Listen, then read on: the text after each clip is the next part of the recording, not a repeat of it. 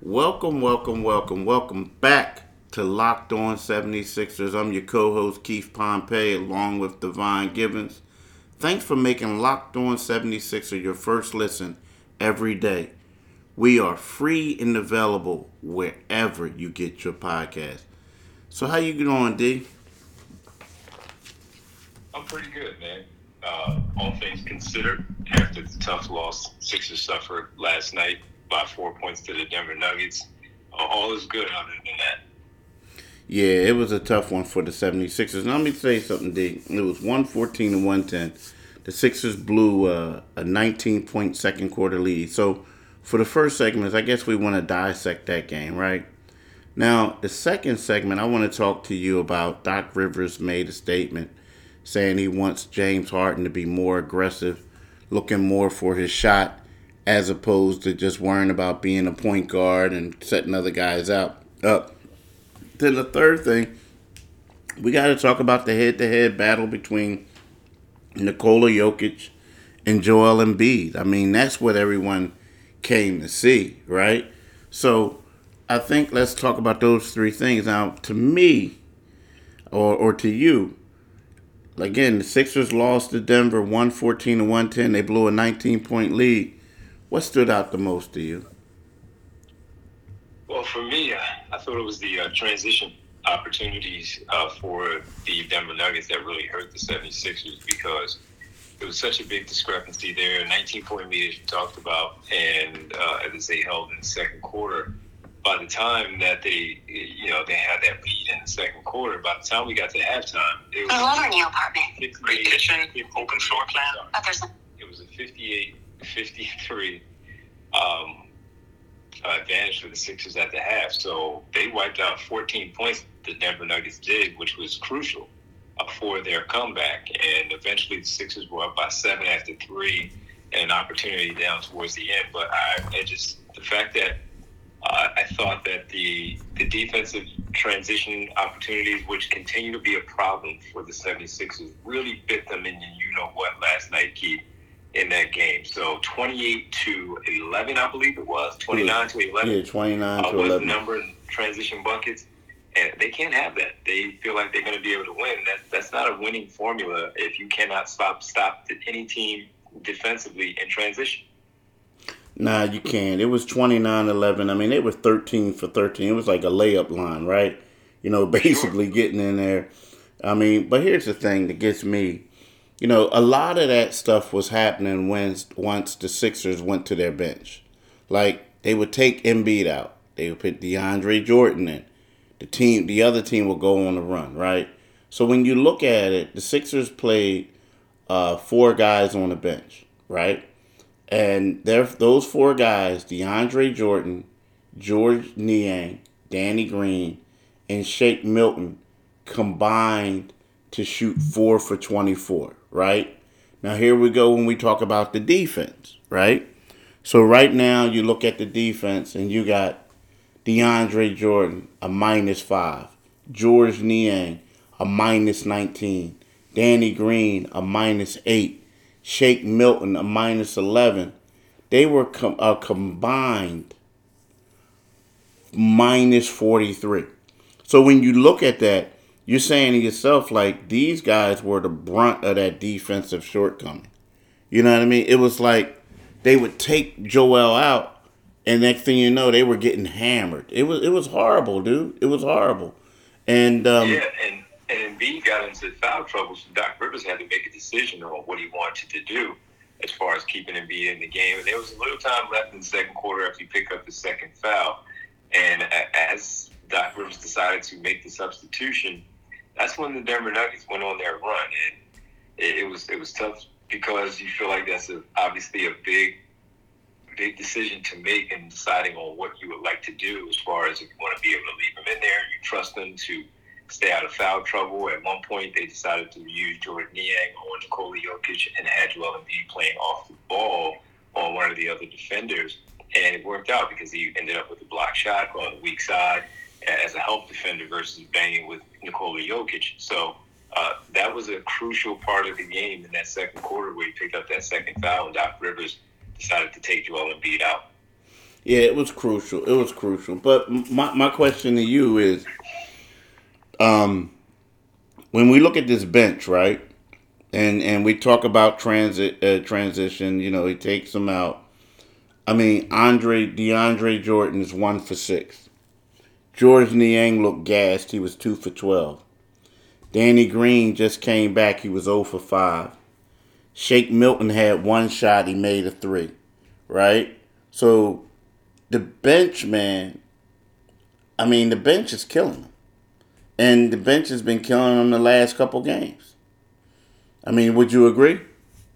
Yeah, I would agree because the only production that you're getting from the bench is from Georges Niang at this time. Last night, you had Shake Milton make a three pointer, his only attempt the night before in that game against the Orlando Magic, Isaiah Joe had one three point make as well.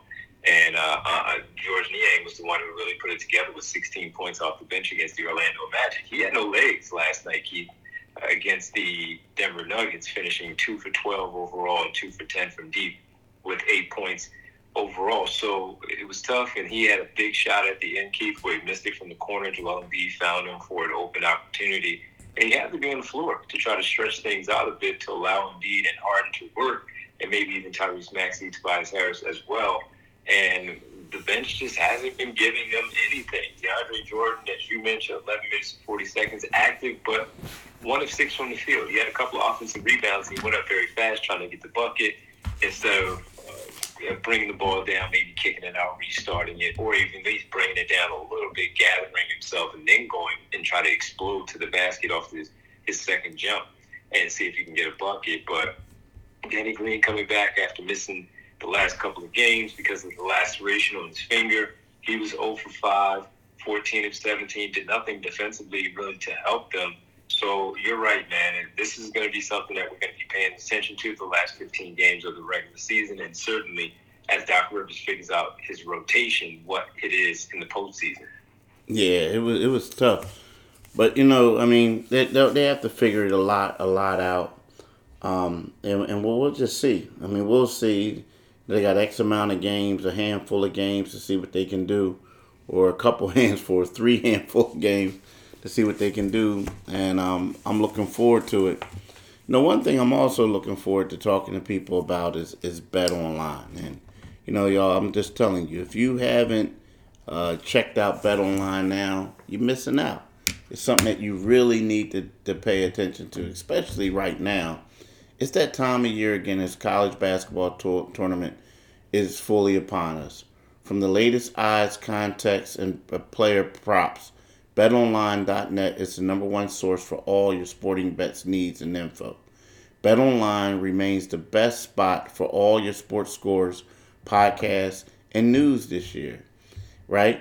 Head to the website today or use the mobile device to learn more about the trends and actions. BetOnline, where the game starts.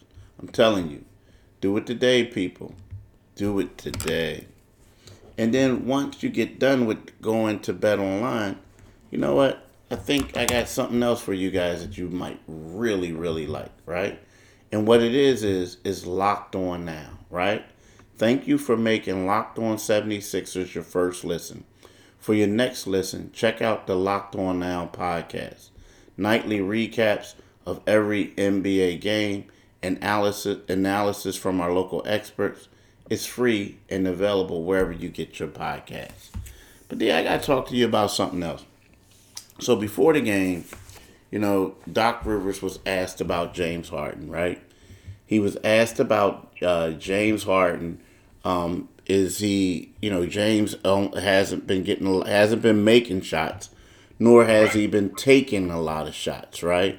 Um, I mean, he took five. He was five for nineteen on Sunday, but when you know Doc said, you know, I thought he came out to be more of a passer.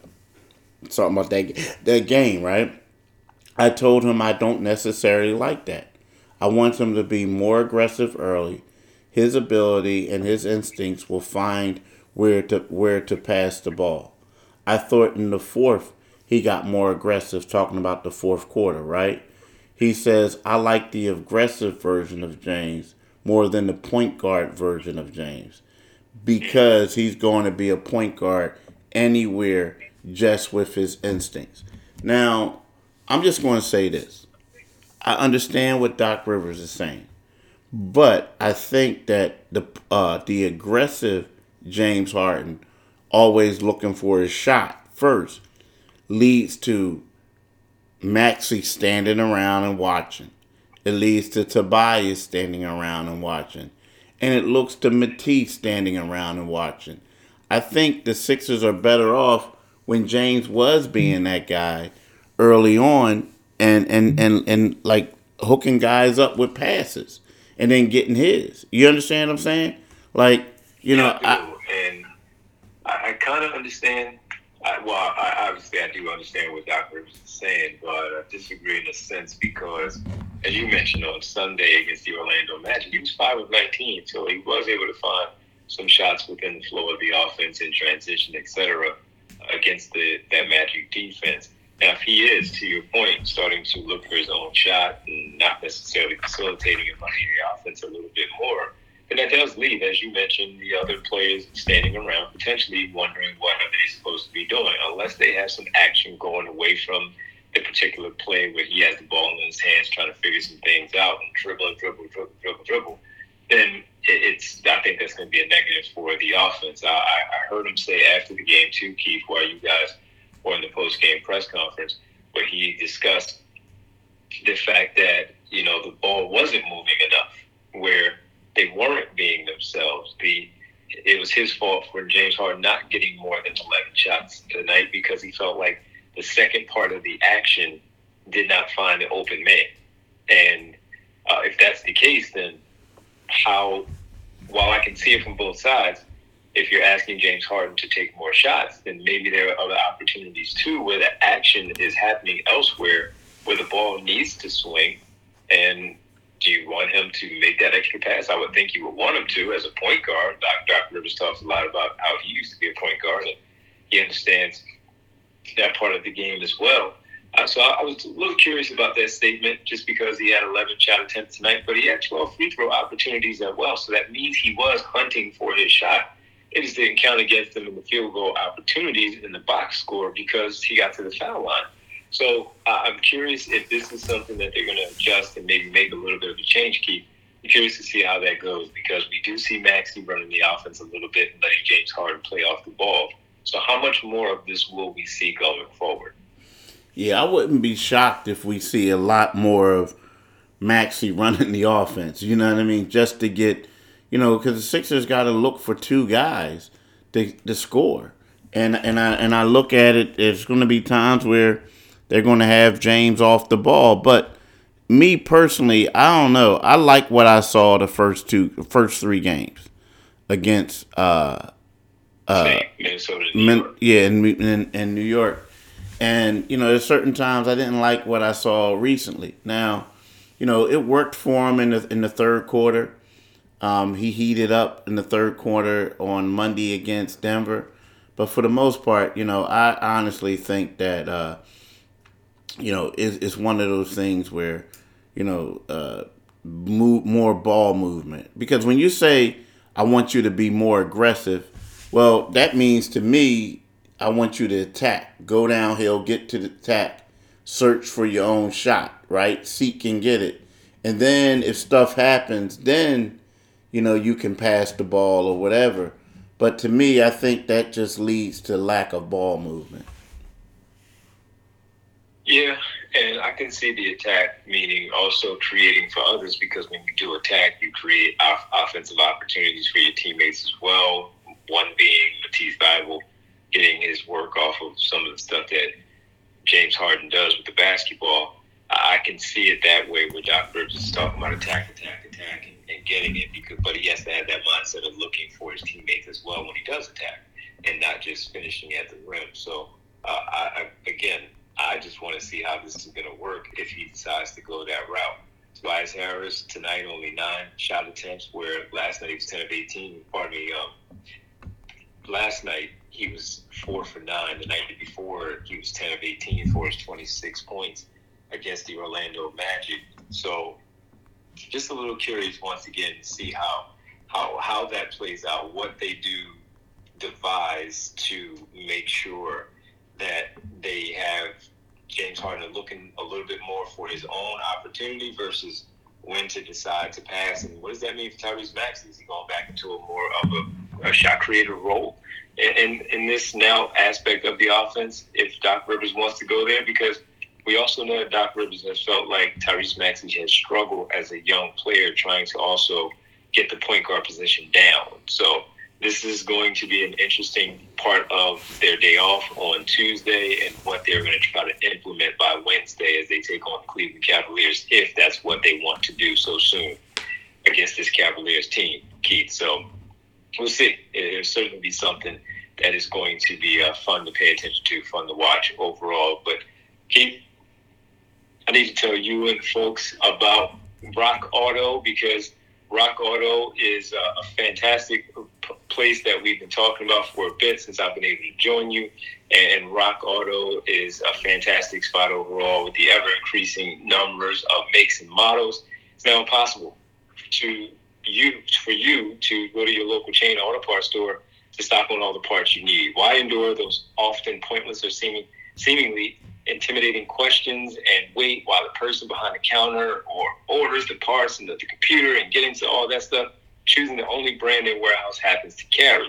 You have computers with access to rockauto.com at home and in your pocket. So save time and money when using Rock Auto. And why do you choose that? Well, you choose why do you choose to spend 30%, 50%, or even 100% more for the same parts from a chain store or car dealership when you can go to Rock Auto, which is a family business serving do-it-yourselfers for over 20 years. Rock Auto prices are reliably low for every customer. So go explore their easy to use website today to find a solution to your auto part needs. They have everything you could need from brake parts, tail lamps, motor oil, and even new carpet. So go to rockauto.com right now and see all the parts available for your car or truck. Write locked on in there. How did you hear about us box so they know well, how and all you how you found out about Rock Auto and uh, so they know we sent you amazing selection, reliably low prices, all the parts your car will ever need. RockAuto.com. Yeah, you know, nothing like Rock Auto, bro. I, I went there. I had to do it a couple of times. Nothing like Rock Auto, but nothing like the other ads too that we had. But look, man, the last segment I gotta ask you. You know, Joel Embiid had 34 points. He was nine for 10 from the foul line. He had nine rebounds. He had four assists. He had two blocks, uh, one steal he had five turnovers, right? He was a plus two. Nikola Jokic, he had 22 points, 13 rebounds, 8 assists, 2 blocks, 2 steals, and he had 5 turnovers. Now, this was the matchup of to see who's going to be MVP, to see who's going to be the the who's the league's best center. Who who do you think won this head to head matchup? Well, I, I think they did it in different ways. And I'll just say it like this, Keith. Before the game, I had Embiid uh, in front of Nikola Jokic. It's no slight, it's no disrespect. That just means that they've both been phenomenal all season long. Embiid, I had as a favorite right now at this stage of the season uh, in the MVP race. So with that, in his 34 points, nine boards, four assists, two blocks, one steal, uh, shot very well from the field, 11 of 20, hit three threes, 9 of 10 from the foul line. He didn't do anything to lose it. And I don't think Nikola Jokic did anything so spectacular where he moved himself in front of Joel Embiid with his 22, 13, and 8 tonight with two blocks and two steals either. He was fantastic as well.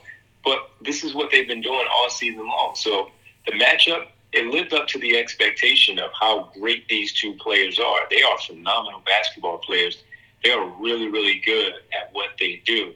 And I just think that they gave us a show. Uh, it was a shame that Embiid got into the foul trouble that he did, not allowing him to stay on the floor potentially a little bit longer.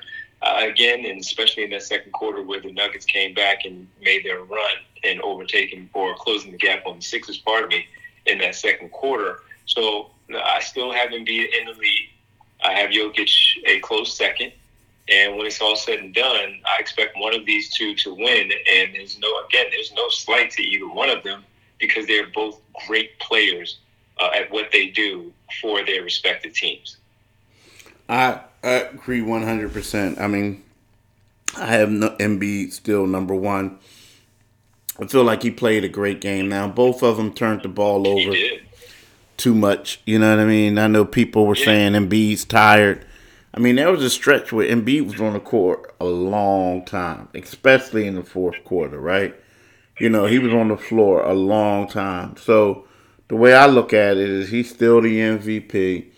Um, and then early on, I mean, it's hard to discount. Now I know the game is four quarters, but it's hard to discount what he did before he went out.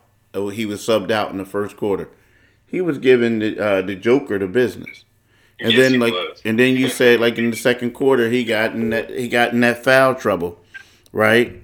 So you know what I mean. So to me, it, it's like, you know, I felt like you know he he, he played well he is going to get my vote unless something drastically changes.